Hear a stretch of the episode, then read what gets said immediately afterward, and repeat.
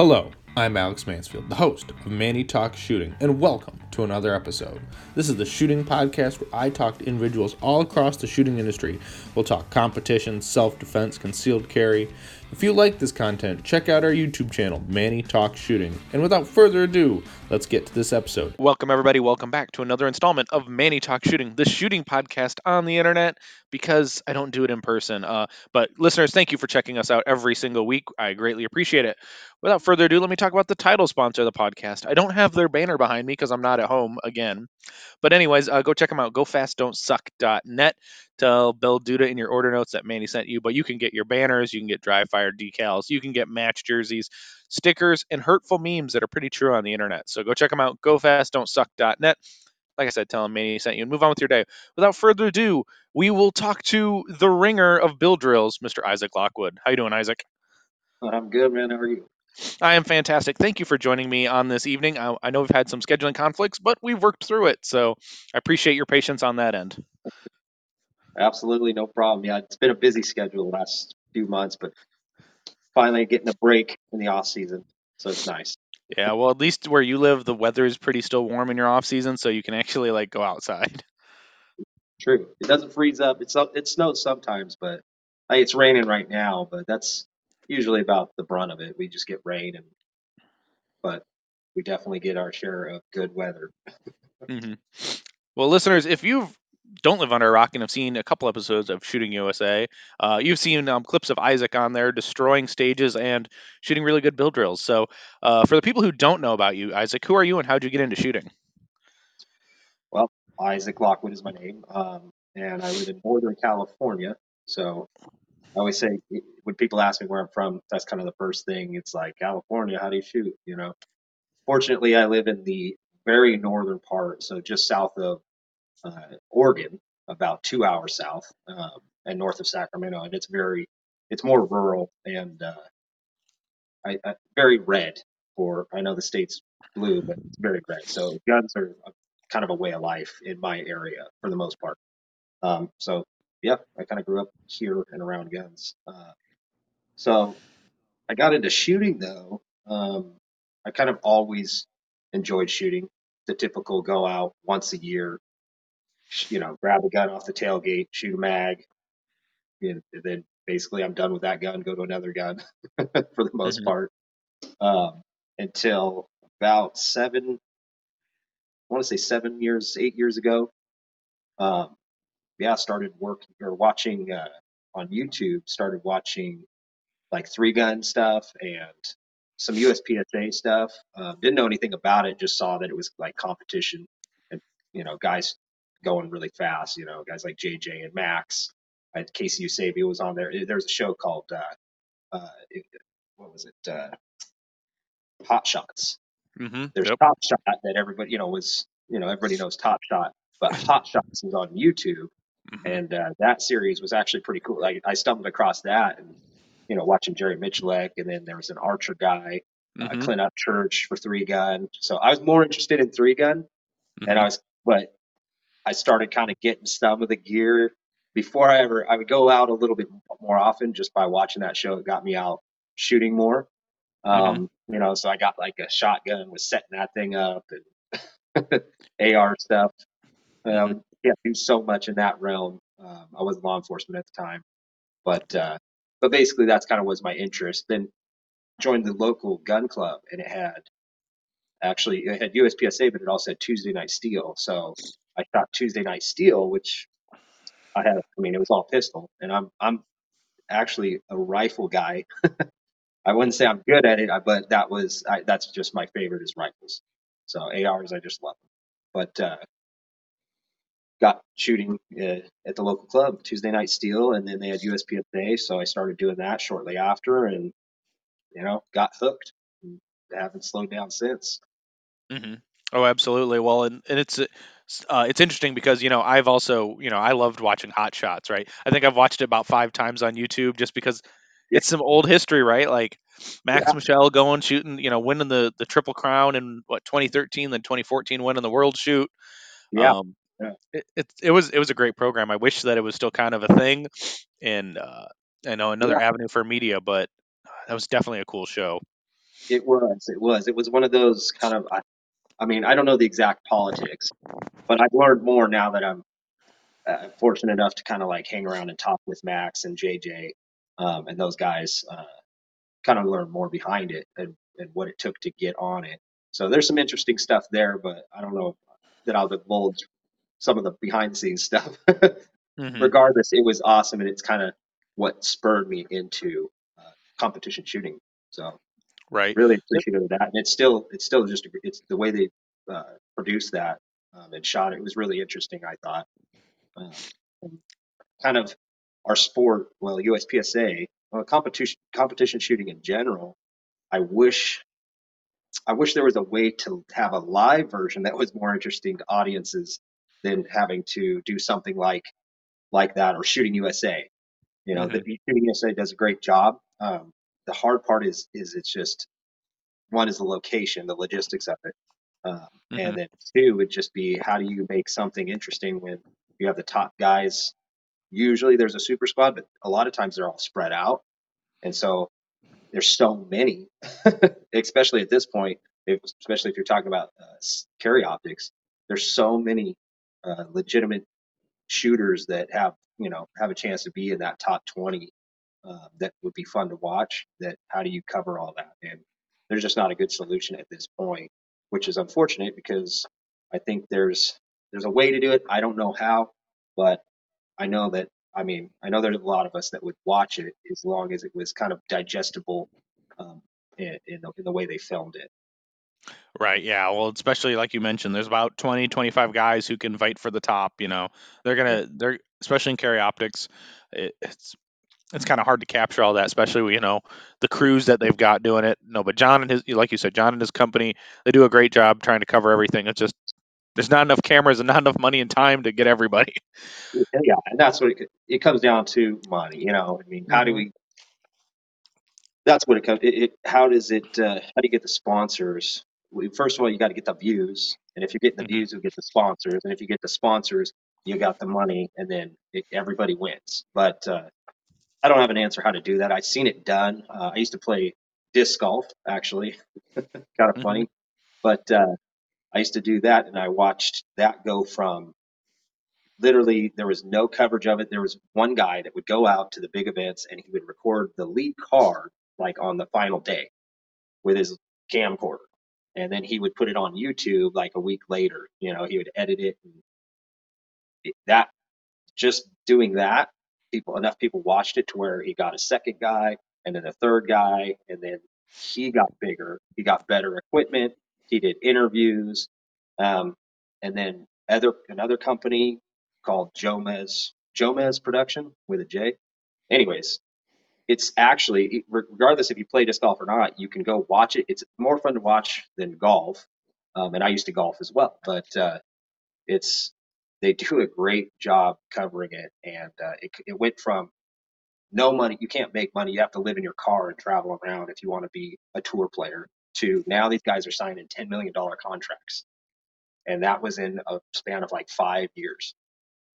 For throwing plastic little discs. That's right. That's right. I got out just in time. Just in just in time when they started making money. it's usually how it goes, right? You, you, you, get rid of it, you get all rid of your crap, move on to the next thing, and that's when it takes off, right? Yeah.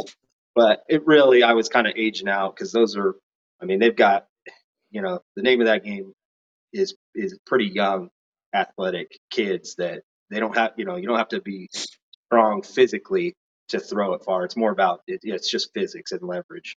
So they can, those guys, those kids can throw, and uh, and they're really good. At, you know, at a young, at a teenage, you know, mm-hmm. in, in their twenties they get better too. But I mean, it's highly competitive, and I was kind of aging out at by the time, but by the time I turned close to 30 or, or I think I got out by the time I was like 29, 30. Um, the old guys are in their mid 30s in that sport. yeah. And they go, I mean, you can play it for pretty much forever uh, because it's not really hard on your body.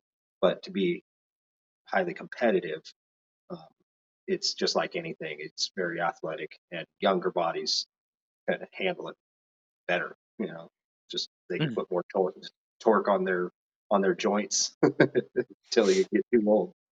Right. They don't need that bionic elbow yet. Right. But Yeah.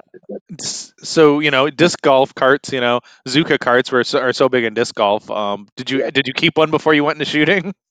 Uh, no, actually, I didn't. I had a different bag sponsor called Upper Park Bags that uh, uh, still got uh, a bag full of plastic. I sold. I had a bunch of stuff. I had, a, you know, I, I was fortunate where I had uh, a lot of sponsors in that too to keep, you know, to do that. And that's what what I learned from that is kind of Mhm. what I started when I started shooting. And after a, few, I would say two, three, two or three years of shooting USPSA for fun, I was Mhm.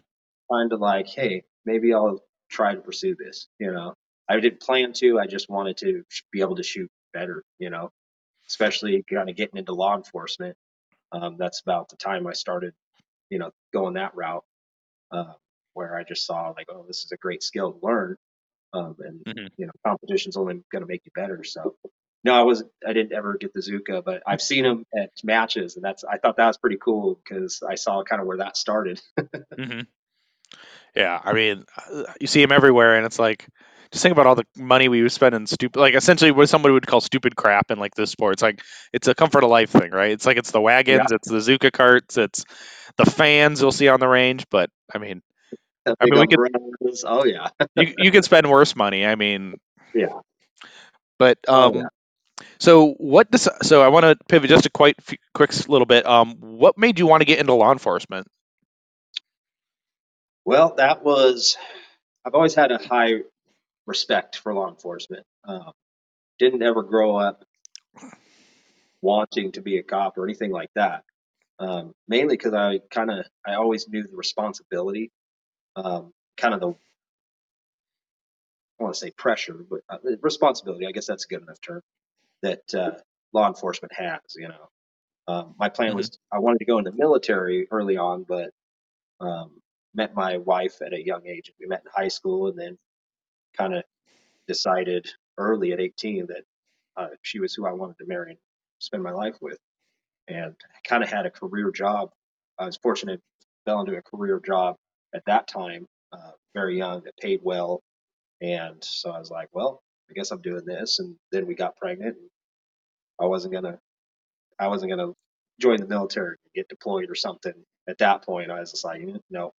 And then, you know, I've had lots of life changes, lots of career changes, but uh, the law enforcement thing was mainly one uh, a buddy I go to church with. Uh, he was he was a sheriff's deputy, and and we'd always talk, obviously every Sunday when we saw each other, and he would tell me stories, and obviously cop stories are pretty they're they're they're cool, but they're also pretty funny because you see you see all the stuff you can't you can't even make it up. It's just Mhm. there's so many situations where they're just it's unbelievable and uh yeah you kind of have to be there to actually believe that this stuff could happen so he would tell me those stories and it was awesome and laugh and and then he kind of he was always like dude you should uh you should you should apply man. You should go work in the jail and they'll see you're a good dude and they'll pull you out to the streets. And so after about a year of kind of wrestling with that talking to the wife i just had that it's a stereotypical calling i guess you know? I saw Mhm. my I saw things getting worse in where I live, more homeless, more crime, and it was like I would complain about it, but then having kids, I'm a big proponent of if you're going to don't complain about something unless you're willing to do something about it. So I wanted to emulate that and and just kind of had that stereotypical calling. It was just eating at me like maybe I should do this, maybe so I did. I applied. Um, it helped also that the I think the opportunity was better than what I was doing at the time. I went through some rough times job wise, and uh, so pay was going to be a little bit better, and obviously retirement and insurance. So it was kind of like, okay, well, let's do this. So jumped in, and it kind of went just the way he said. Started in the jail, uh, and after a year, if that, I was told that I was selected to go to the streets, and then it took about another six months before I went to the academy, and then uh, then the academy, and then hit the streets. And then during the academy time, that's kind of when I was.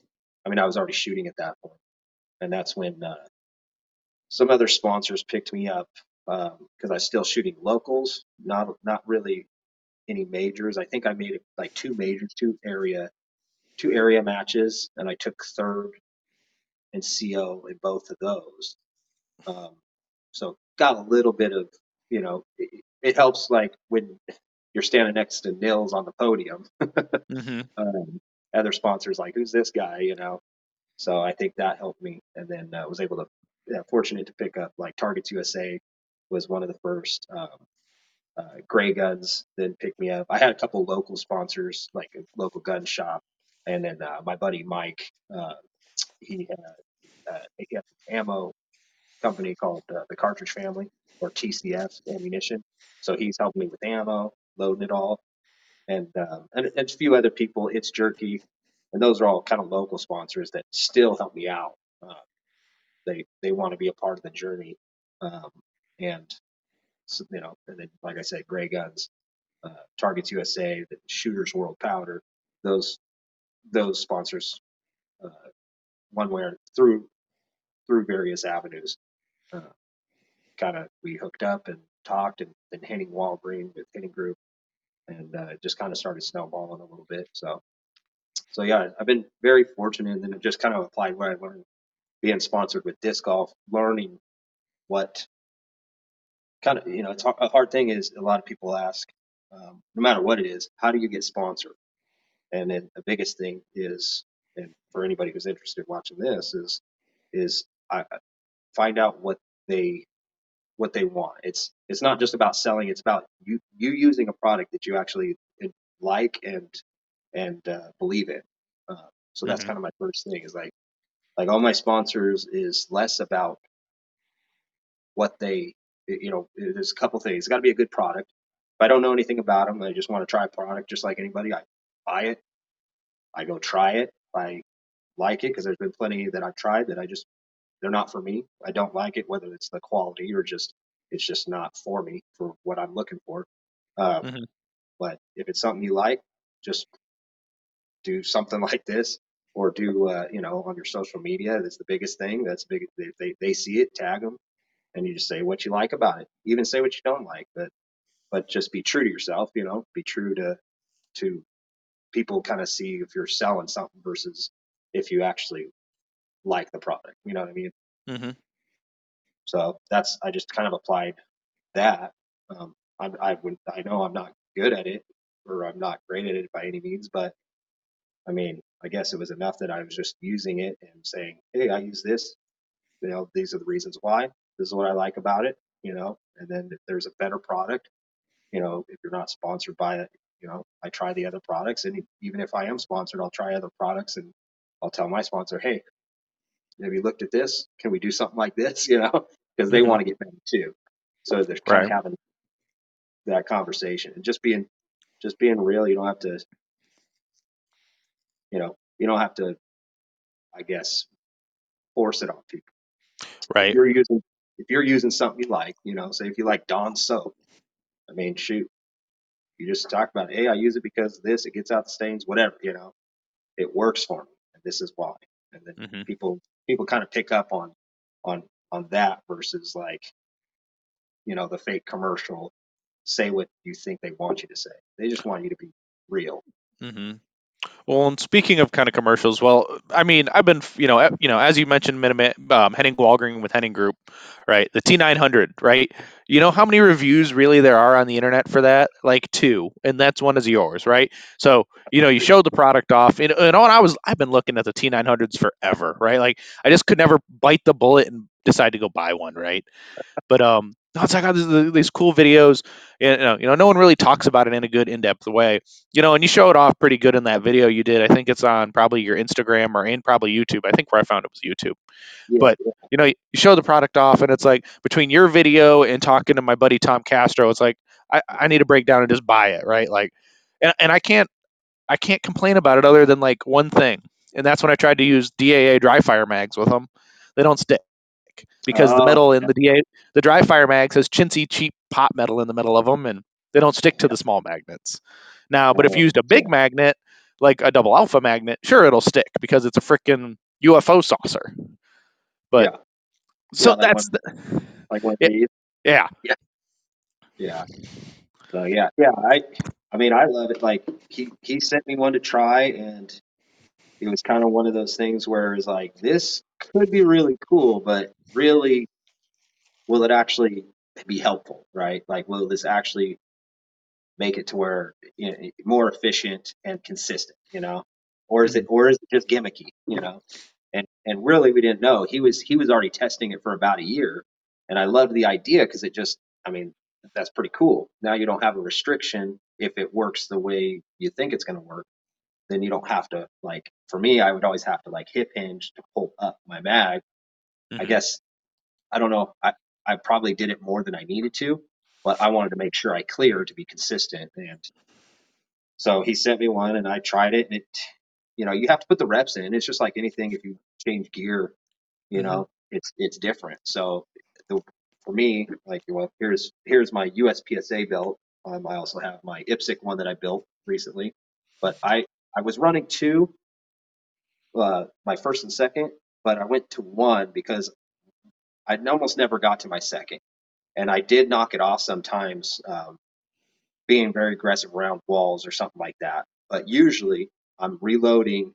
You know, be- most of the times I'm, I'm reloading. I, I I haven't really had problems with it falling off in the match. It's ne- or let's just say this: it's never fallen off at a key moment. Mhm. The second one has fallen off in the match, uh, but this first one, I don't know of a time where it's fallen off before I've used, or you know, unintentionally.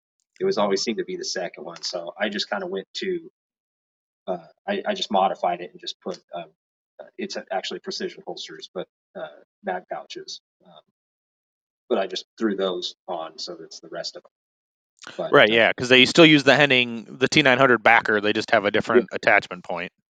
Yeah, and he has different. I mean, it'll take different backers, uh, but yes, it, I don't know if you can see it, but yes, it's the T900 uh, uh, hanger Mhm. for those for those pouches. Just the same one. It- It's just a different kind of attachment that they use, but, but yeah, Yeah. it's very versatile. But what I found out just in putting putting the reps to it, that yeah, I got rid of that hip hinge, so now and you can position it exactly where your hand goes. So I just keep my elbow at the same spot and drop just drop my hand from the gun and I just positioned the mag exactly the way my hand was, you know, so it didn't have to do any turning of my wrist or anything. It just comes straight down to the mag, and that's how I position it. Um, some people prefer it more out, more sideways, but whatever you want, you can literally do. You, you can make it work for you. What's the most efficient, most conducive for for what you do.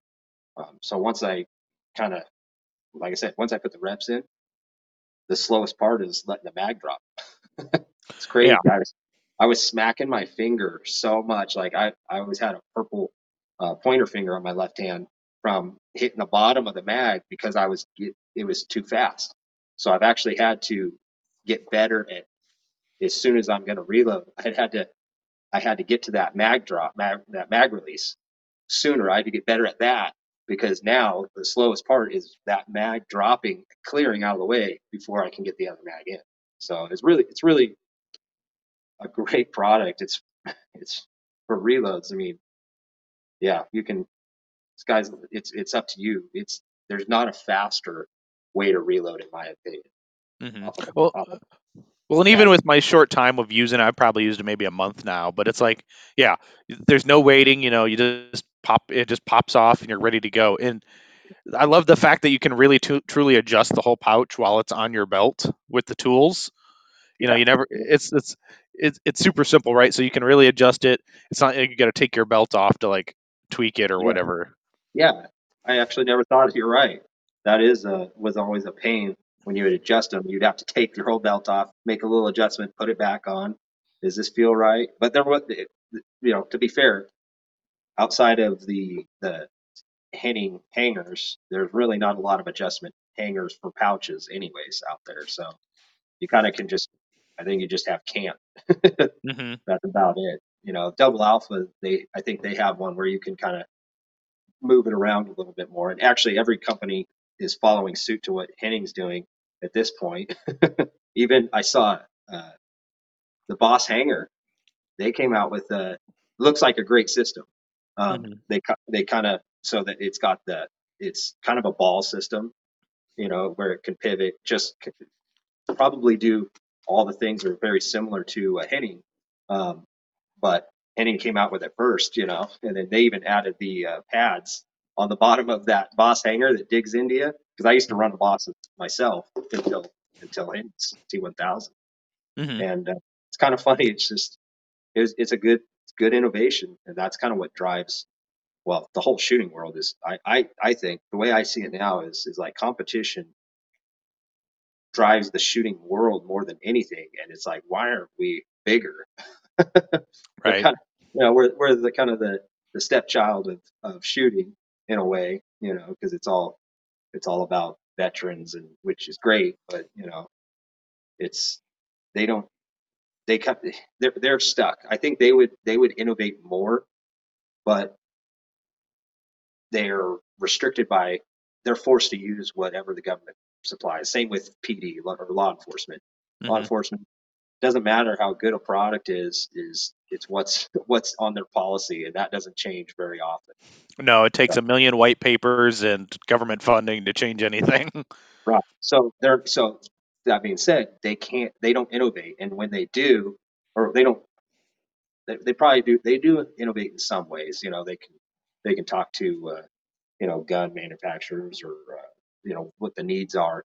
But the reality is is it's tested and kind of all starts in competition, and then once it becomes something that's valid and can hold up, then military and law enforcement start looking at it, and it's a decade later.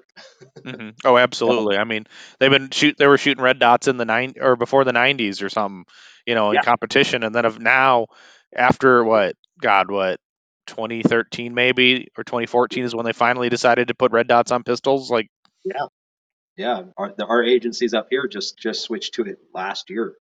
Hmm Uh, well, one was two years ago, and then the other two agencies in my area um, was last last year. Yeah. So it's just it's crazy that excuse me, it's crazy that it takes that long to make changes. It's just it's just the nature of it. Um, but yeah, it's unfortunate because they could for for for a job that requires you to carry a firearm and take that risk and liability, you would think they want the best, and they do. They Mhm. want the best, but there's so much, you know, bureaucracy, bu- bureaucracy, yeah, bureaucracy and paperwork, um, and that's what kind of stops everything. It's just it just kind of sucks that you know they're Mhm. they're always they're always going to be behind. It's like 2011's. 2011's been around for how long? And now Yeah. they're just taking off in law enforcement, and because of that, now we have. Well, I think that you know with uh, Staccato, Staccato has done a great job with pushing that out to law enforcement and getting agencies to notice it. Now it's it's huge, um, and that's kind of what created, or I I I, personally think um, uh, that that's kind of what drove the limited optics to be something for USPSA because of uh, staccato and law enforcement, you know, to sh- to get them.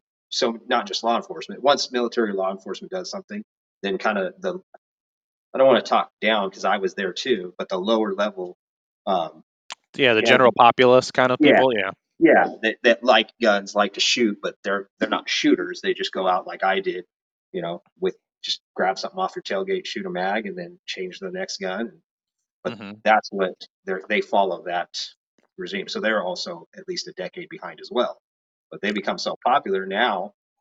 I'm glad we have LO just to just to bring them in so they can shoot their their 2011 nine millimeter with the dot on it. You know, that's Right. what people want to shoot. I'm you know I'm all for it as long as it can. You know, we just we just have to keep being open to uh, the growth. You know, where is it going? Right. It's Well, not just about money. It, it like it.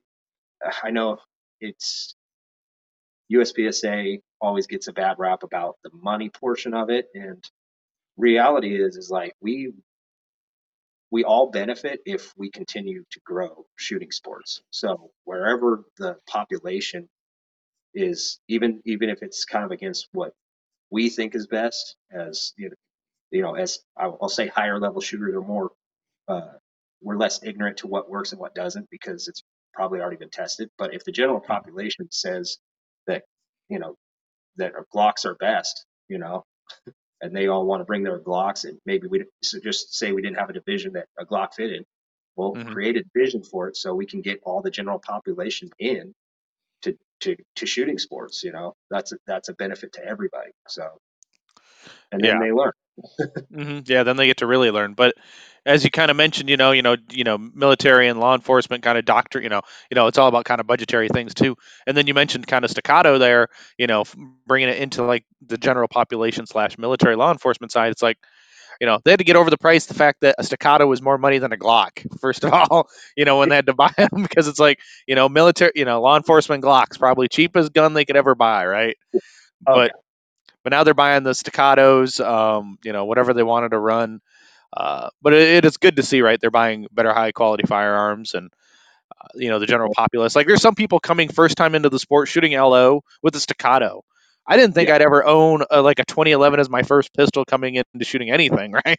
It's like yeah. the, the, like the whole dogma change, and it's like, oh, I'm gonna go buy the staccato. I'm like, that's great. I, I like my first gun was a Glock 19, like probably a lot of people, and it's like, yeah.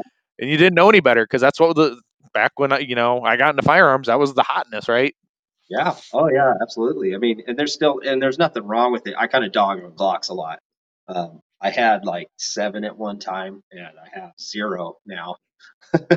but I still like. I tell everybody for a first gun, you know, I, am not going to try to talk somebody into a fancy, you know, for a first gun. It's like get something that's cheap that works. Well, Glock is a perfect starter gun um, kind of you know because you know it's going to run for them and mm-hmm. it's it's cheap so the price is right and it's readily available so and everybody knows it so great mm-hmm. start with you know start with that and see where you go see where you want to go um, but more than anything it's like let's you know I, I i'm all for how do we draw more people to it how do we keep people shooting you know because once they get into I, I, I don't I don't know about all the shooting sports like three gun. I haven't been a part of that or or other divisions. But as far as USPSA and, and that scene, uh, once people get into it, as long as they can check their ego that they're going to be beat, they're going to get destroyed the first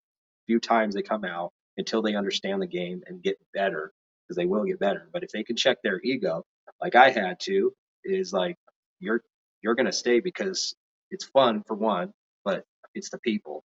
There's just there's not a better caliber of people, uh, no pun intended, uh, mm-hmm.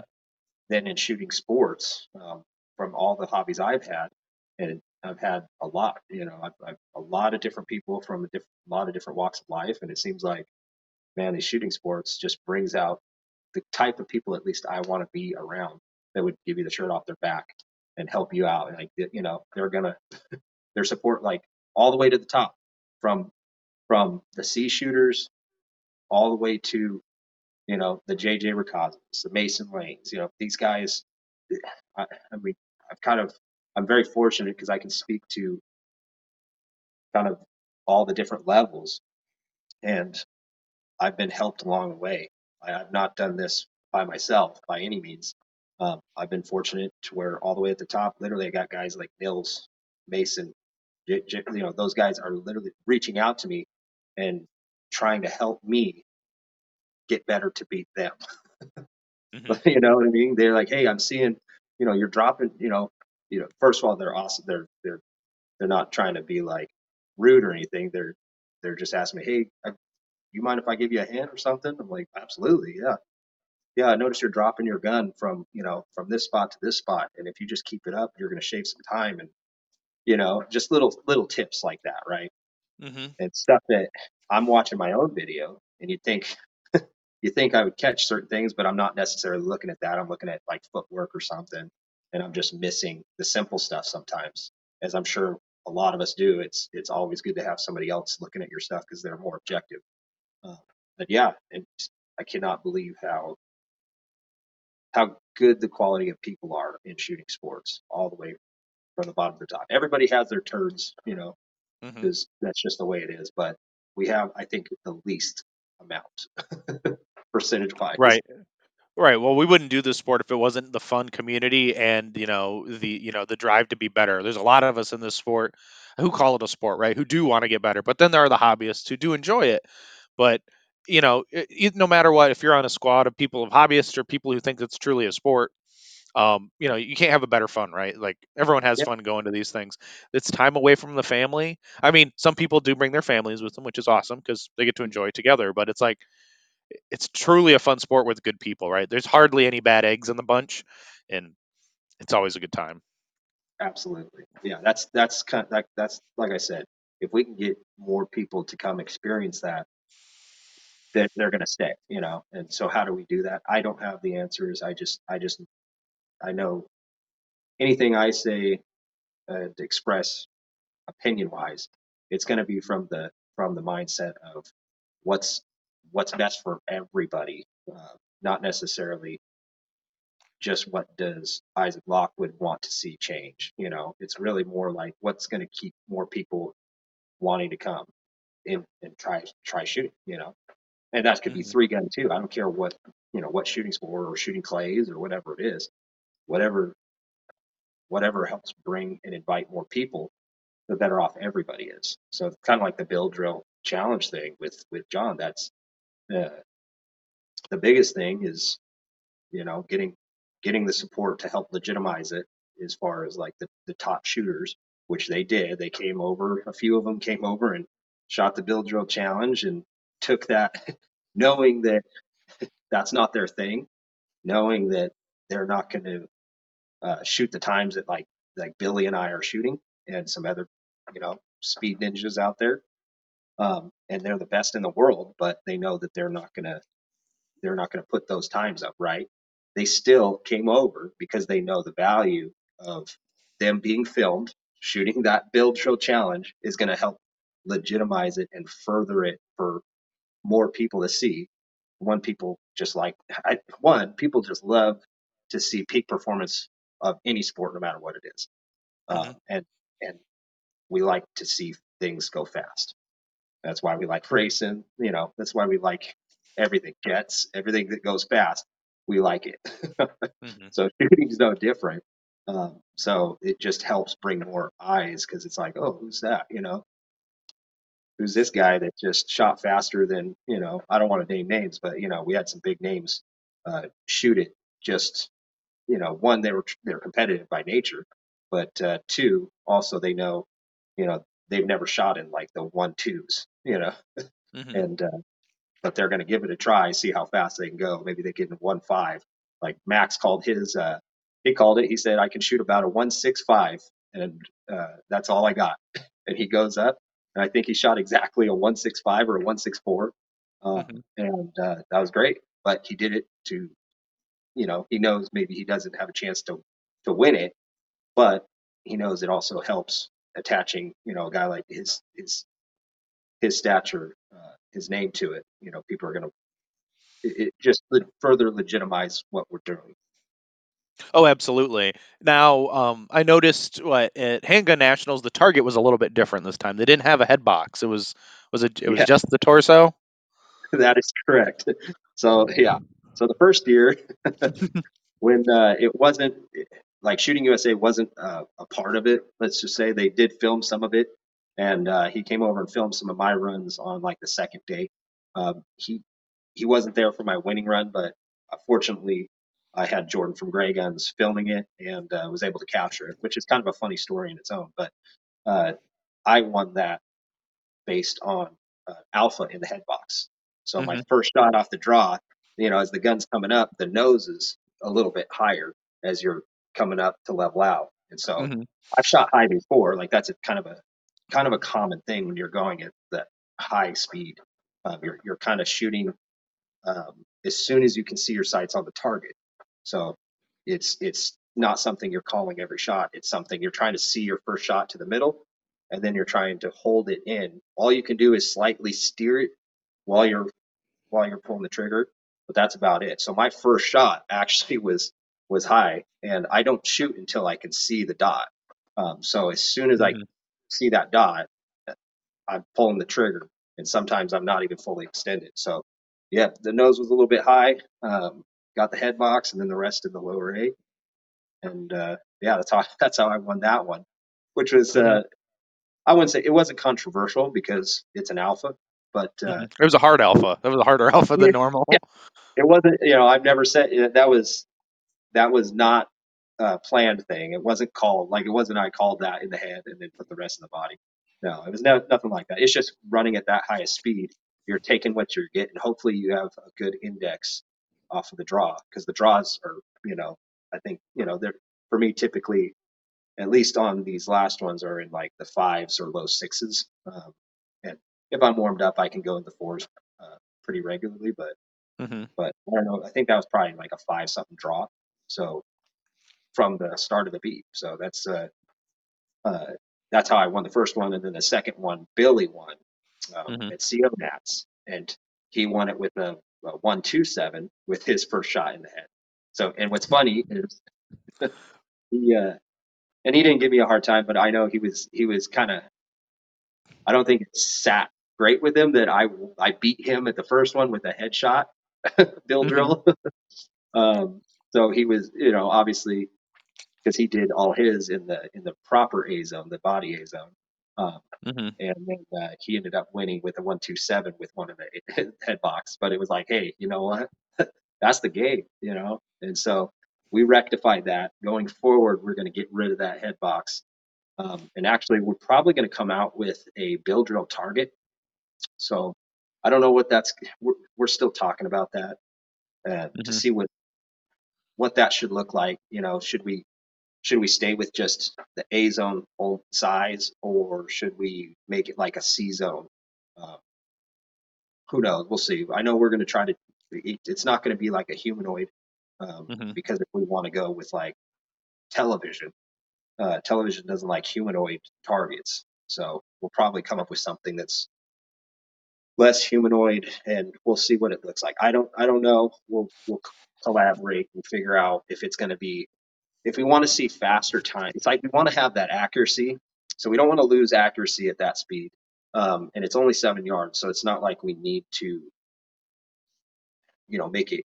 We don't need to make it huge, but maybe maybe just a smaller C zone, or, or maybe just a C zone size, close to it. Um, and if it's anything in that, then then I think we'll we'll hit down in the the one teens and chasing that one second bill drill. But was the fastest one I've ever seen. Um, official uh, is from Jerry Miculek, and it was like a 111, a 111 bill drill, but it was on a big. I, I don't know how big the piece of steel was. I know, I know that John was there.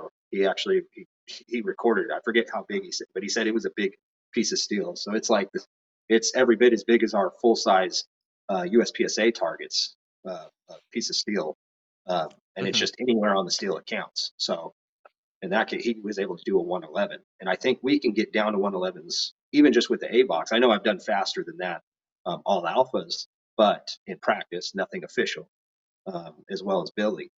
But it would be it would be interesting to see if you know if we went just like a C zone size, so that way you know kind of have some some leniency on on the spread to really get those draws down because get you know get in the one fours and then uh, you know see how fast we can go because I think people hitting anything at that speed is some you know it's got I think impressive to most people anyways. You know at the Well, if you think level, about it, go ahead. uh, I just say at the highest levels, you know everybody wants to see alphas, which of course, and, and I Mhm. agree. But I I- again I look at it from like what what can bring more people into shooting sports, and it you know maybe opening that up just a little bit um, so you can see the fastest speed that we can do. You know what I mean? Right. hmm Yeah, yeah. Show the the bleeding edge of uh, accuracy and speed. You know, you know, that's always uh something super impressive, right? Kind of relating it back to hot shots, right? You know, you know, Max Michel always taking a, you know talking about a high rate of speed. You know, I always just I can always remember those phrases in his head. But no, like if you think about it, most people in the time it takes you to do a bill drill, uh, people can't even get the gun out of the holster that fast, right? I mean, there's a lot of people who just like like you're done shooting six shots, they haven't even got their hand on the gun to shoot. Right, right. Yeah. Yeah, it's uh it's kind of funny. Yeah, I never I mean, I think I'm not alone. Everybody loves the bill drill. It's like it's one of those it's one of those drills that uh is just kind of like a staple I mean worldwide. You know, I, I, I still get videos that either I'm tagged in or they send me um, from the Philippines or from uh from Turkey, from shoot, where else? Oh, there Ukraine. That's Mhm. what surprised me. There's there's some some guys in Ukraine that train regularly, and they they'll they'll send me their bill drills or their or the four by four. Um, but people just everybody loves it because it gives you an opportunity to kind of you know showcase what is your absolute limit. You know, and it's it's very simple. That's the other thing. It's very simple, easy to digest, and everybody knows what you're doing. Um, you know, single target, stand and deliver. Mhm. So, but not to downplay, you know, I, I enjoy actual shooting USPSA uh, stage planning and execution uh, more than a bill drill. But I've always, you know, like everybody else, I've always enjoyed the bill drill, and I'd always kind of in my practices on something fun because a lot of my practices to get to get at a high level, you make them very difficult and kind of force yourself to be frustrated and grind. Uh, by the end of the practice, it's you know I want to have fun, and I'm not having fun usually in my practices because I'm not. I've got them as difficult as as I can make them, and you know I'm not being. I, I have a very low percentage of success in my practices, Mhm. so I I usually end it with whatever I got left in, in my mags. You know whether it's two or three runs with with a couple bill drills, Mhm. that's kind of what I've always done. So it's just kind of you know started getting faster and faster, I guess. then once I went to the scoop draw, I'm fully committed to that. Um, that obviously, that's kind of the key to a fast a fast draw is is, is the biggest key to a good or a fast build build. Mm-hmm. Oh yeah, absolutely, absolutely. So I'm, I want to divert a little bit back into talking about USPSA a little bit. Um, you know, so you know, you, you got you started shooting USPSA right before, kind of before you got into the law enforcement stuff. You know, on the streets and stuff. Um, and you know, you found it via the videos. How long did it take you from starting out to kind of figuring the game? Well, uh, I'm still figuring out the game. Honestly, this there there's it's there's so much to it with uh, I mean it, it is simple formula hit factor. So I would say I'm still learning it. Um, I can't look at a stage and tell you what my hit factor should be. As whereas the top guys they seem to be able to do that. And I'm just like, well, I don't know. I'm just going to go as fast as I can and shoot alphas. but uh, to to really get an idea of like, uh, I guess once I turned grandmaster, it was before well before I made grandmaster. Uh, it was kind of learning how to be comfortable moving and blending the targets. That took me about uh, I want to say two years, like two Mhm. years. My first two years of of kind of just anything on paper. I didn't care. I just shot two, and if there was two holes in the paper, I was happy. Uh, to realizing, okay, I need to, I need to shoot each target for what it is, and that took took me about two years to kind of figure that out, and then the process of getting good at that is is a longer process. You know, that's still something I'm all, you know, we're always chasing is is shooting the targets appropriately. You know, the appropriate side picture, whatever. You know, everybody kind of has their own terms they call it, but basically, it's all about points. It's you know, points divided by time. So you got you. The number one factor is points. You have to earn points, no matter Mhm. what the time is. If you're not earning any points, it doesn't matter. So you've got to have that accuracy. I started on the other end, um, actually, so I was always focused on my time. It's like, Mhm. What my time did I be, you know, my local buddies, they were fast, right? Uh, Mhm. they were, they were, they were like A's and master level. And, uh, I was always just chasing them on time because I knew I couldn't beat them. So that's what I look at. What was my time? Oh, I was 16 seconds. What were they? 17. I'm like, I win. But then they'd always beat me. mm-hmm. I got through the stage faster. Did I hit anything? No. but I didn't care at that point, you know. It was when I started beating them on time where I realized, and they were still winning, that I realized, well, I if I can beat them on time, then if I just get my hits, I can beat them. So that's what shifted my focus um, to, you know, what do I need to see um, and adjust my practices accordingly to this is what I need to see on this target, you know, or a difficult target versus, you know, a point and shoot target. Right. Yeah. And and even to that progression, right? So from that point, how long did it take you to start winning your locals to then winning major matches to being then in being contention to win, you know, larger area level matches? Uh, probably just in, like another two years. Mm-hmm. Um, and, and that's, I mean, I would say it's less about time, you know, uh, as far as is like years or anything like that. Mm-hmm. I think it's definitely more about how, just like anything, how bad do you want it? Because you're going to have to put in the work. So yeah. it is still time, but it's like it's going to require you to dry fire. It's going to require you to practice and train live fire and doing drills and also moving, you know, finding your deficiencies and working on those until they're not deficiencies. Mm-hmm. Or at least at a level where it's competitive. And so I, uh, I, that was kind of my outlet. So it started like when I started shooting, that was kind of my outlet during uh, like the time when I started watching Hot Shots. You know, we were going through some major stuff with uh, with my family, with my son uh, was diagnosed with cancer, um, and so having having that going on, me sneaking out to the range every once in a while, like once a week, when or whenever I could, you know, we, we weren't dealing with something major with him being sick or something. Uh, going out to the range and shooting a gun just helped. It was kind of my outlet, and that's mm-hmm. how it started. Well, with uh, uh, being law enforcement, the stresses that come with that, and then just more life stuff. Uh, with we've had some other major diagnoses in my family with type 1 diabetes.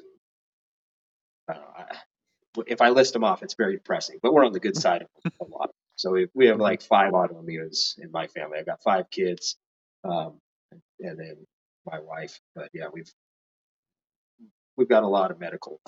mm-hmm. But shooting was always that outlet. So going into the garage when there was time, or I'd work graveyard, I'd get off work and then they would be in school. I'd try to, I'd only get a few hours of sleep, and then I'd wake up, and they'd still be in school. So I'd go out, work out, and then dry fire, and that was an outlet for me. You know, clear my head, so I'm just focused on what I'm doing before I go to work and focus on other things, uh, or at home with the kids when they get home, that sort of thing. So mm-hmm. it was, it's, it's always kind of been an outlet, and then this last year, year and a half, um, I've been fortunate to where it's kind of shifted um, to where it's it's it's almost it's almost a job, but not in a bad way. I still enjoy it, love it, but now it's it's something. It, it kind of like you like you mentioned that transition from you know winning some some majors and stuff to moving to the high the well the highest level in our sport, being able to compete with those guys um, and seeing you know shooting next to them and with them. mm-hmm. It's uh, it, it very very humbling. And just because I mean, at least with my journey, it's you go from watching them on YouTube, fast forward five years, and now I'm in their squad. You know, mm-hmm. and it's just I don't think that happens. I mean, it happens, but I think it's very rare. Like it'd be like, you know, a kid out of high school, you know, watching NBA, and then five years later after college, he's in the NBA and and playing with those his heroes, you know. And I'm I'm experiencing that later in life, of course, but it's it just it's it's kind of it's awesome. It's it's it's nothing short of awesome for me. But uh, but now it is more of a job, and I'm getting over that. You know, they're they're still my heroes, but they're also you know becoming friends, and uh, and I'm I'm looking at them more as competitors instead of instead of the the intimidation factor. So that's going away, which is good. So now it's it's more getting back to focusing on my deficiencies. This last year was a good uh, trial of I've had more time with the job change, getting out of law enforcement, and only working two days a week to where I can uh, be fortunate enough to travel and, and make a lot more events. But Mhm. with that travel, I've given up a lot of, of my own training, you know, my own practice at home because I'm always gone. So I don't really have a range, and it's not it's not a structured training. Uh, and that's you know it's not an excuse. It's just what it is. And so I've, I've kind of tried to stay at that level, but I've haven't been able to uh, address the deficiencies like I normally would in training. And uh, I, I slept off. It's all on me. I've slept off. I could I could have done the dry fire to at least make up for some of that, but um, basically you just get home after all that travel, being gone for two weeks between work and traveling to a couple events, and then come home. I'm not really wanting to pick up the gun and dry fire. I want to spend time with the family. So it's kind of one of those things. Yeah. So this this year, 2023, was a good ex- uh, experiment, I guess. It really it's what I want to do. It's what I want to be able to do, but uh, being spread too thin uh, with going to as many matches as I was going to uh, with my training, and really, I want to show up to a match and and be there to win it, um, and have my skill level be have that ability to win it, which I, I, I have the ability. It's but next year is going to be a little different. I think I'm going to do be more selective in my majors and uh, Mhm. really focus on the training, like prioritize my time training prior to a major so that I can address my deficiencies, be more committed to my dry fire. I've already done a better job at that after IPSC Nats. Um, just kind of, I'm just not liking my performance. Mhm. It's simple as that. And I'm the only one who can fix that. So I've started making sure I'm dry firing at least every other day, you know. And like I said before, it was like my outlet and I was dry firing every day. I enjoyed it. And it's now it's it's it's not it, it sometimes it's enjoyable, but sometimes it's not, you know. But uh, it's more or less because uh, I haven't been as structured and my deficiencies is like, okay, this dry fire, I need to work on this, my trigger, my trigger control, you know, and how I'm going to break that down. And then I will work on that. Um, or my transitions or whatever it is, whatever I think my deficiencies are.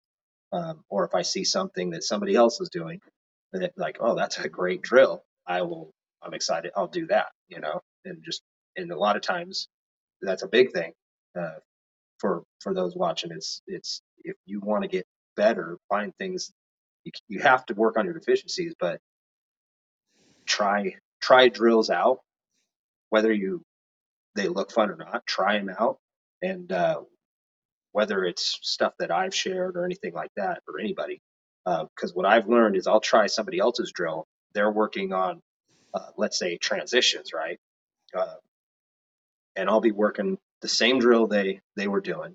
And during that drill i will learn something other than transitions. I'll learn something about my trigger control or about my vision you know? And it's just funny how you'll learn something unintended doing a drill that's a you know with a different intent you know and uh, that that can really be beneficial so it, that kept it fun for me so i'm going to Mhm. get back to that because i know that works um, for next year Right. And you kind of mentioned you're going to be a little more selective of majors. Um, where is it the fact that you had too many on the schedule this year, or that they were too condensed either direction of this season? uh, kind of kind of both i mean i wouldn't say it's too many but if it could be that's the problem is you, there's so many good events Mhm. um, and i have not been to outside of area one and area two this year was the first year i shot anything else uh, outside of that or nationals Mhm. uh, this was my third well 20 this so i've shot four well if you, uspsa i've shot four uspsa's nas- nationals and two of them were this year Mhm. so and then now one IPSC nationals, so five nationals. And what's kind of funny is is after my second or third one, when I was super squadded, uh, talking to those guys, like asking like, Nils or Max or JJ, how many nationals have you shot? And and they've shot hundreds. hmm they've shot of just just national events. You know, if you didn't count any other match, just nationals, they've shot more nationals than I've shot events in my life. You know, so it's kind of like, wow. So I need to get more majors, and that's what this year was about: is trying to trying to make as many majors as I can, and that's that can be difficult. It is difficult, even if even if your job is just to shoot. It's still difficult to go one weekend in Arizona. Like my last two were one weekend in Arizona, the next weekend in Florida. So Yeah. you're traveling across the country uh, from one weekend to the next. So it, it can be very difficult. Try to fit training in between. So say you saw an issue that you were having uh, in Arizona. Well, where's the training time between that and Florida? You got a day, you know, a full day of flying. I had to go back to work for two days, and then I got a short training session with JJ and a few friends uh, hmm to try to address something, and it's just it's just not going to happen. So you're just going to try to stay at that level as best you can, and then go into that. But the training should have been done prior to that, and so from going to one thing to another, they kind of stack up. So it's it's hard.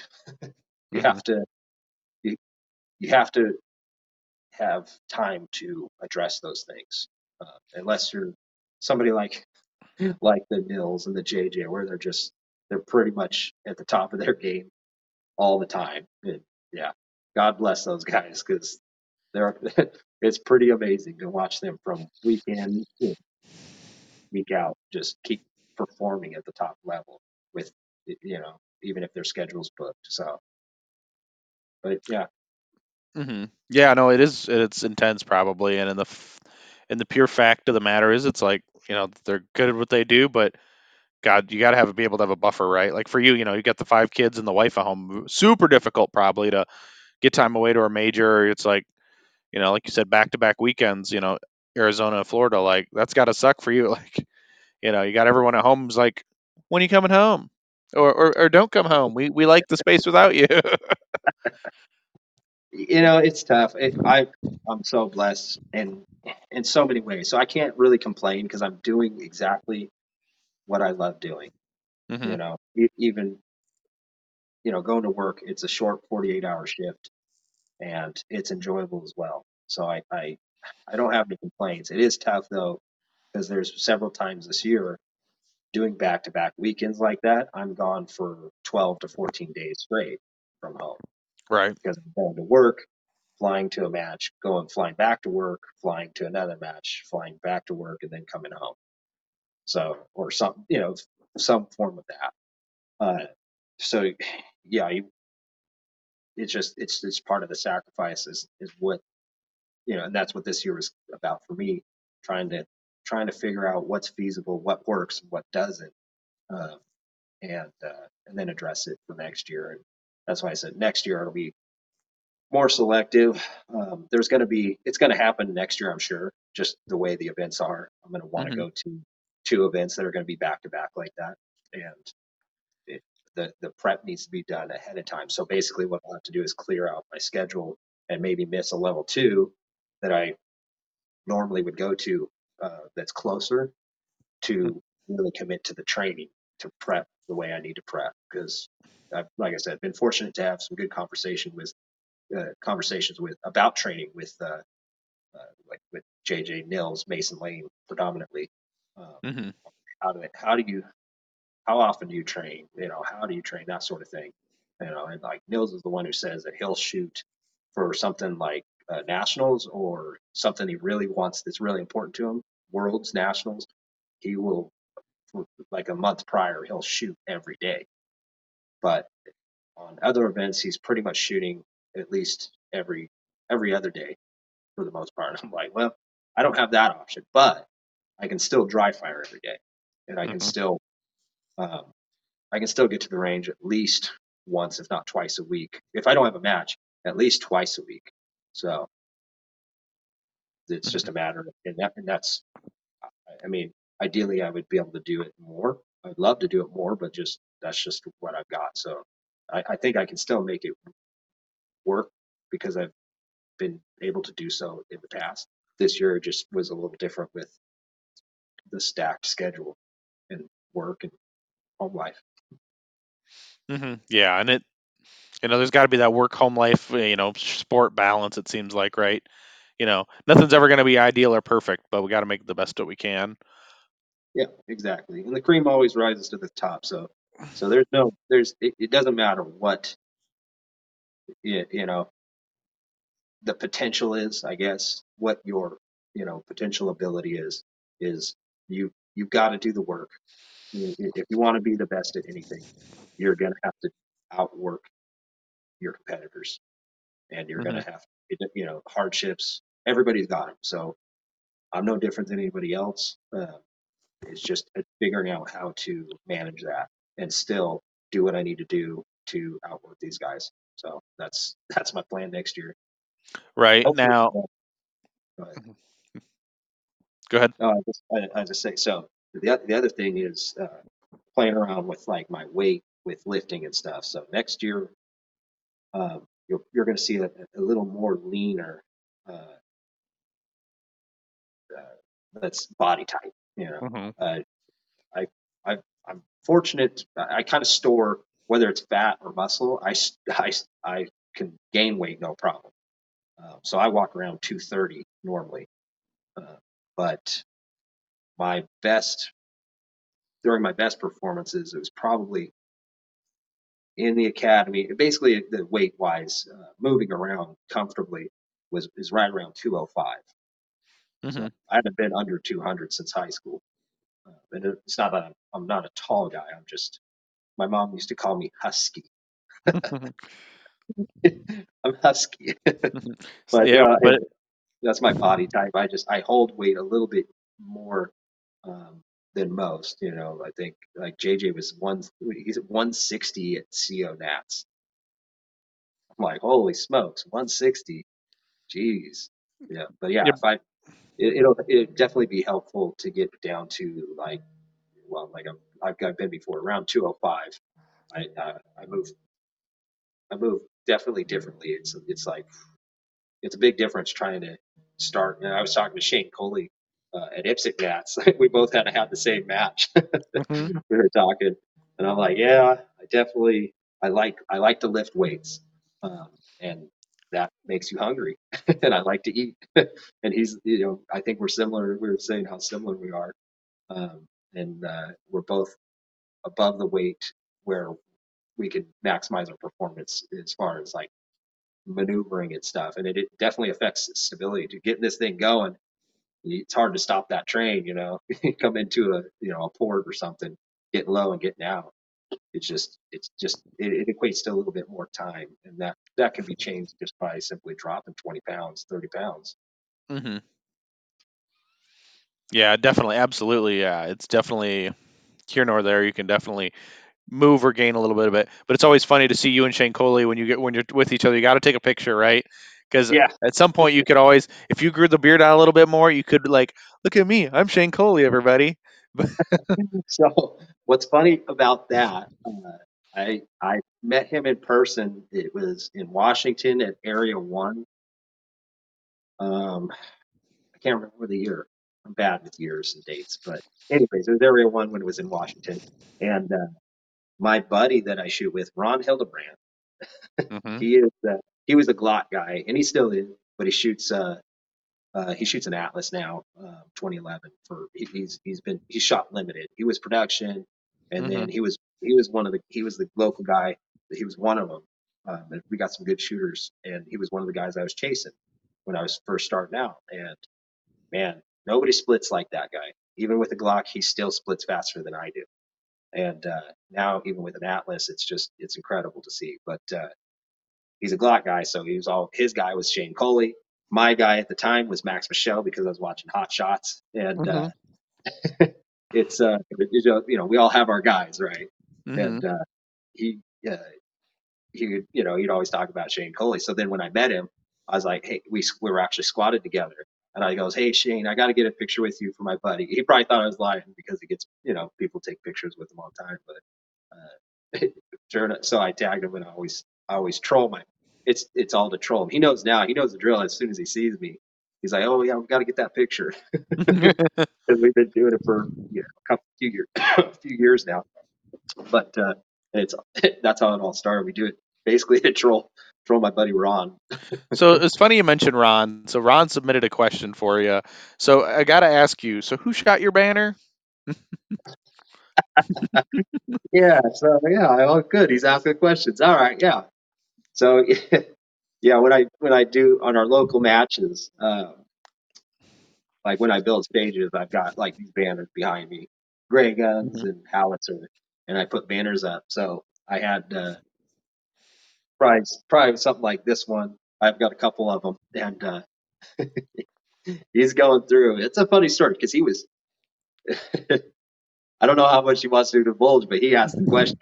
So Mhm. we got we got another guy uh, that shoots with us, uh, and something happened with a popper, and it was a little, you know, local, you know, buddy. We're we're we're, we're all really close, so we just give each other shit all the time. When we shoot our locals match, it's it's constant, right? Before you shoot, it's like, hey, don't fuck up, stand by, you know.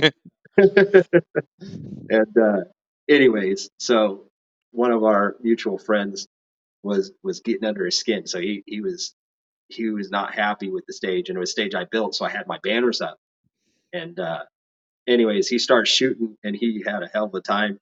He screwed something up, or the I think it was the that's what it was.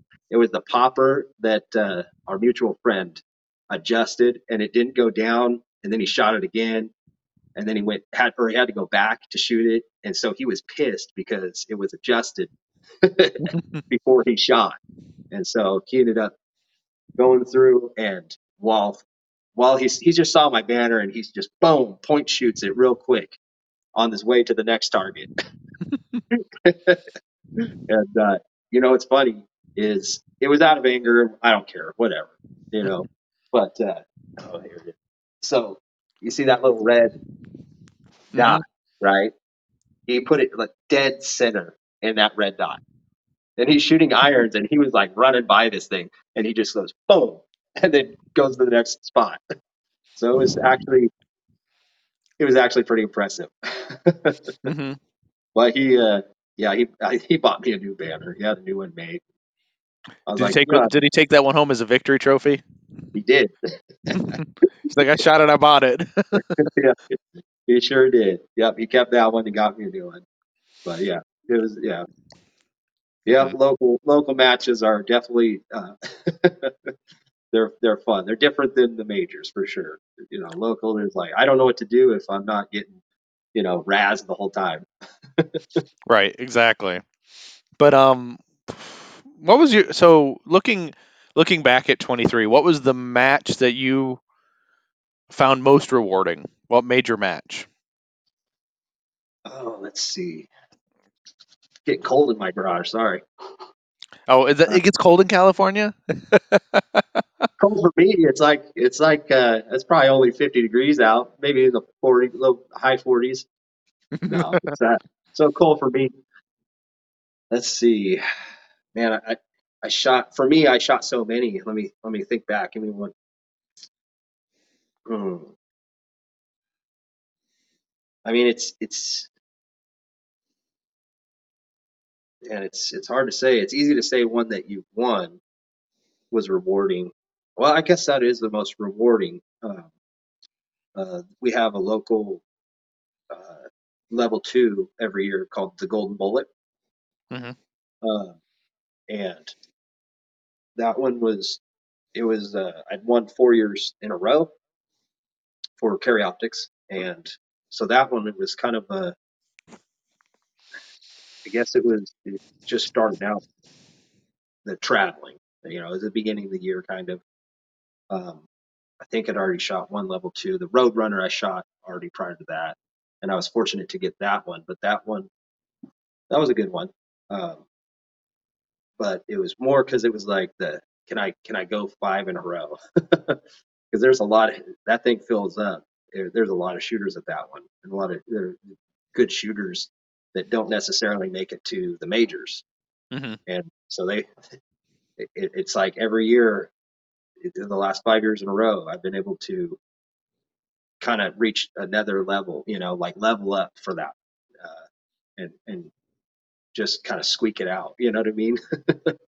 Because I got a lot of a lot of guys uh, that are that are have been you know now that I've been winning it for the last five years, a lot of guys that are chasing and want you know it's going to be it's going to happen sooner or later where one of them is going to get me right. So it's going to be really good for them, bad for me. But it's it's kind of cool to see how long how long can I you know can I run this. hmm So I would say that that probably felt the best because of a win. Um, but I think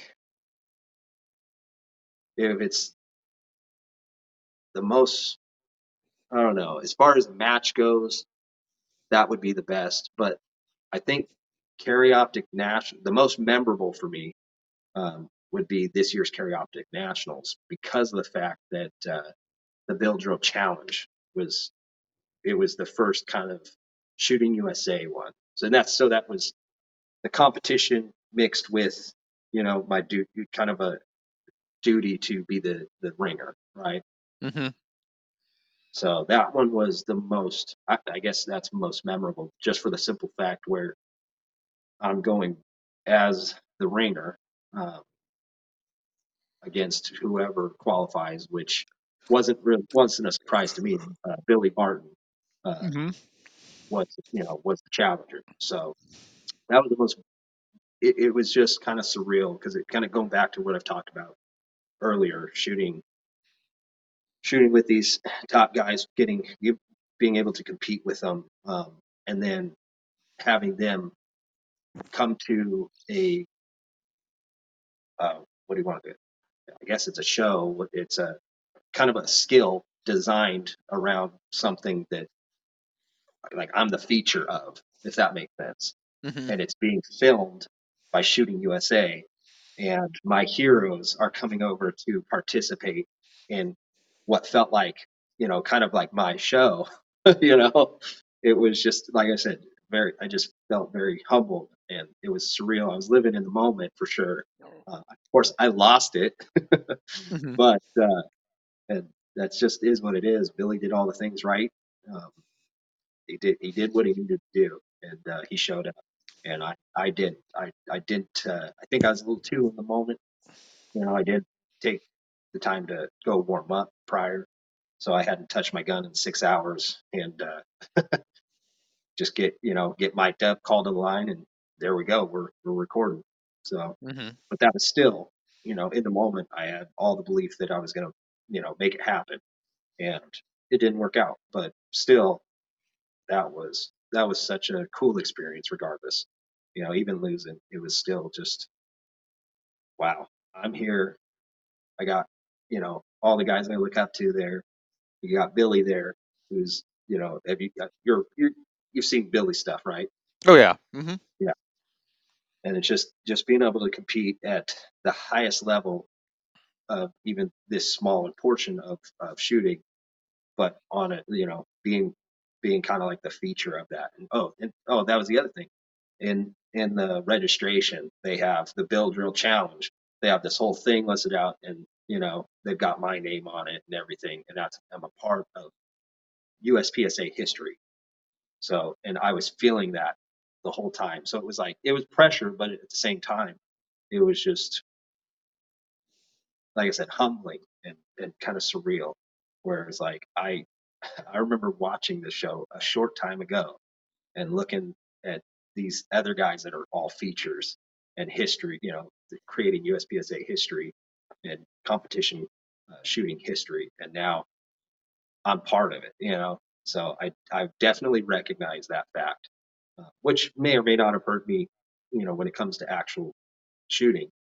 Um, but that's just something I got to get used to because I plan on I plan on being around. hmm So that'll that'll start to fade, you know, that kind of that honeymoon phase, and then I can, you know, I, I'm already seeing it where I'm I'm not I'm not as nervous as I was. I'm controlling that, and I'm getting more uh, in tune with what I need to do, you know, and, and executing it. The problem this year is, like I said, just my training was not where it needs to be, uh, but I'll rectify that. hmm Well, yeah, and you can only go up and onward from here, right? You're already a top level GM. You're already performing in that top 20. Well, even limited optics nationals, what you were. I can't even remember the placement. I'm blanking right now. It was 20 something. I've taken a couple 20, 20 something places this year. I think it was same at CO Nats limited I and IPSC Nats. It's all been in the 20s. So I definitely slipped back to where I should be for sure. Um, but that's no one's fault but my own. But yeah, it's but it's still when I look at it, it's it's it's just these little things that I could fix that would get me into that top 10 and then Mhm. A few more little things, you know, mistakes that would get me into that top five, you know, and Right. actually of a potential, a legitimate chance at the Mhm. overall. So it's and that's all it is. I mean, it's not just me. There's there's there's at least 30 guys that could say the same thing.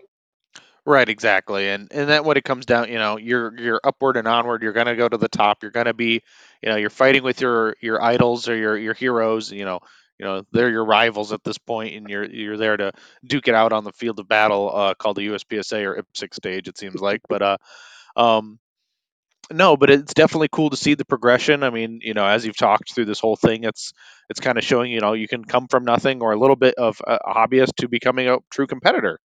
So Yeah. it's uh, it's the average man or the average person in this sport shouldn't be discouraged about it because that could be them. They just need to have the dedication the, and the means to do so.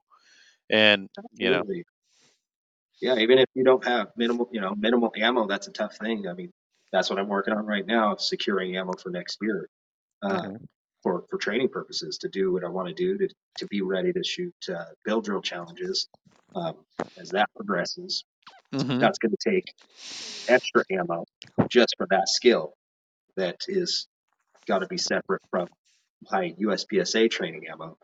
So Mhm. trying to work on that now is crucial. But even with you know even if with minimal ammo, what I'm seeing is is, is the one of the bigger bigger things uh, setbacks that I've learned from this year um, is is dry fire is is that's that's where you can build most of your skills in dry fire, uh, and then you confirm them in your live fire training, and then Mhm. you test those skills under pressure in your competition, and that's those those are kind of like the three steps that you go through when you're when you're training or when you're getting you know progressing so dry fire is is a huge key, and and that's kind of what I'm gonna revert back to get. You know, that's really what got me the fast draw. I mean, that's what got me the the the the base of all my fundamentals, um, and getting those fundamentals, those skills at a high level. It all came from the dry fire practice I was putting in, uh, and then I would take it to live fire. But you know, I could, you know, you could, you can't. I'm not doing thousands of reps in live fire. I'm doing thousands of reps in dry fire first. Then I'm taking it to to live fire and just doing dozens, you Mhm. know. And then you take take that to a match, and you just, you do several in a match, and you're just testing it under pressure. So, Mhm. and it's it's creating ways that you can add that pressure in your dry fire, in your live fire, that that mimics what you see, what you see and feel in a match, and that's that's kind of that next level training. So I think a lot of people, even great shooters, great you know that are GMs that are missing out on that upper level is probably because the uh, the, the inability to apply that extra pressure. They're too comfortable in their training Mhm. uh, so when they go to a, a, major match, or they're too comfortable in their locals, and when they go to a major match, um, that pressure gets to them. So Mhm. it's it's, but it's all great. Realistically, um, kind of the grand scheme of things, it's regardless of of the outcome, it's such a great experience just being a part of it all. You know, it's great people, no matter what level you're on. You know, get out shooting and enjoy the people you're around because they're chances are they're some of the best people you'll you'll end up knowing. Mhm. Yeah, absolutely. I mean, uh, some of my best friends, you know, got you know I've met through this sport, right? They don't live anywhere near me, but they're some of my best friends, right? Yeah, right. And, that, and then you're the one- that's the ones you're talking to all the time. You know, you're always the one razzing or whatnot, but it's always a good time. I, I yeah. That's right. mm-hmm. absolutely. So, so Isaac, uh, this is like or the part of the show where I like to help, you know, support, show people love that show you love, right? So this is kind of where I let you really pimp the sponsors out, you know, and and kind of give them their their uh, their golden nugget, I guess, at the end of this, right? I've certainly got a lot of them. I wouldn't be in this sport if I didn't have uh, the support I do have. So, uh, as far as shooting goes, like I, I mentioned before, my buddy Mike with uh, the Cartridge family, uh, he's he's been keeping me up on ammo my entire career, keeping me training and uh, for practice for matches, and then uh, then Ely ammo is that's what I've been that's what I've been shooting all year this year, most of the year this year uh, for all my majors, and that's been great ammo. So they've been great. Obviously, Grey Guns. I mean, I got got the gun right here, my limited optics gun, um, with the Lockwood slide that they're doing, um, tailor made to what I wanted to see, and it's it's awesome. Anybody anybody who shot, I, let's just put it this way, outside of my opinion, anybody who's shot a Grey Guns upper, whether it's the Lockwood or anything else they do, it's this it's unanimous. It's it's the performance is top notch. You know, the feel is different. It's not just a 320. Um, it complete. It feels like it feels like a 320, but it shoots completely different in a good way. Uh, so, uh, Henning Group, obviously, Henning's been a great supporter for me. Uh, precision holsters, they provided me with uh, holsters and mag pouches. Howitzer, Howitzer's been a huge one this year. Uh, I'm sure a lot of people have seen the commercial and then the support that they brought into USPSA as well and supported the Bill Drill Challenge. Uh, Holosun Optics, um, they've been awesome providing me with optics this year and uh, and then going forward. Uh, Shooters World Powder, um, again, part of the process of keeping me training. Uh, mm-hmm. Springer Precision, I got the Springer Precision Magwells. They're they're awesome. The brass it adds that weight in the hand, so I'm loving it for limited optics. Uh, Align Tactical, so the little controversial gas pedal, not in LO but in carry optics. Um, mm-hmm. That little gas pedal, I use it for just mainly an index, but I also this doesn't have it, but my TXG uh, lowers has the mag release that I just prefer. Uh, I know I'm missing some. Let me look around. Oh, let's see. Um, oh man, there's been so much support. It's Jerky. That's a local jerky company, but they ship everywhere. They're in a lot of different states. Uh, I don't remember how many. It's every time I talk to him, he's he's in like at least half the states by now um, across the country. Um, so yeah, I I'm sure I'm missing a few, and I apologize, but but yeah, I couldn't do it without the support of sponsors getting me to these places and having the ability to do something I love to do. Mm-hmm. And it's it is really cool, you know. You know, they show you the support, you show the support back. You know, being a great ambassador for the the sport and these and these companies, it's always good to see. But Isaac, if people really wanted to get in touch with you, talk more about you know getting better at shooting or your kind of your history, your past, your future. Um, what's the best way for them to reach you? So obviously, social media. Um, people read reach out to me on that. Uh, if you if you're interested in more training stuff, I've got a Patreon account. I have a YouTube account as well. Um, that's free information that's out there. Um, I haven't put the in-depth stuff is going to be on Patreon going forward. Uh, mm-hmm. It's kind of a you know a way to fund my travel essentially, or that's the goal. And then uh, YouTube has just information that I've learned up until this essentially this year. Um, and I still mm-hmm. just put match videos. But if they want to get a hold of me, obviously social media is the easiest way. Just message me, uh, and then see see what they're trying, what what they, whatever they want to know. I, I respond to everybody. Gotcha. No, that's good. Yep. So people, if you want to reach out to Isaac, reach him out on his social media, follow him on YouTube, and join his Patreon. But uh, Isaac, brother, thank you for your time tonight. It's been a blast. I've learned a lot. We've had a great conversation. So I really want to do thank you for your time away from your family and uh, your your hectic life. So. Yeah, thanks. Yeah, they've been good. They stayed out of my garage, so right? The one time, right? yeah, right. Thank you. No problem. Thank you, Isaac. And to the listeners, get out and do the things. I will see you on the next one.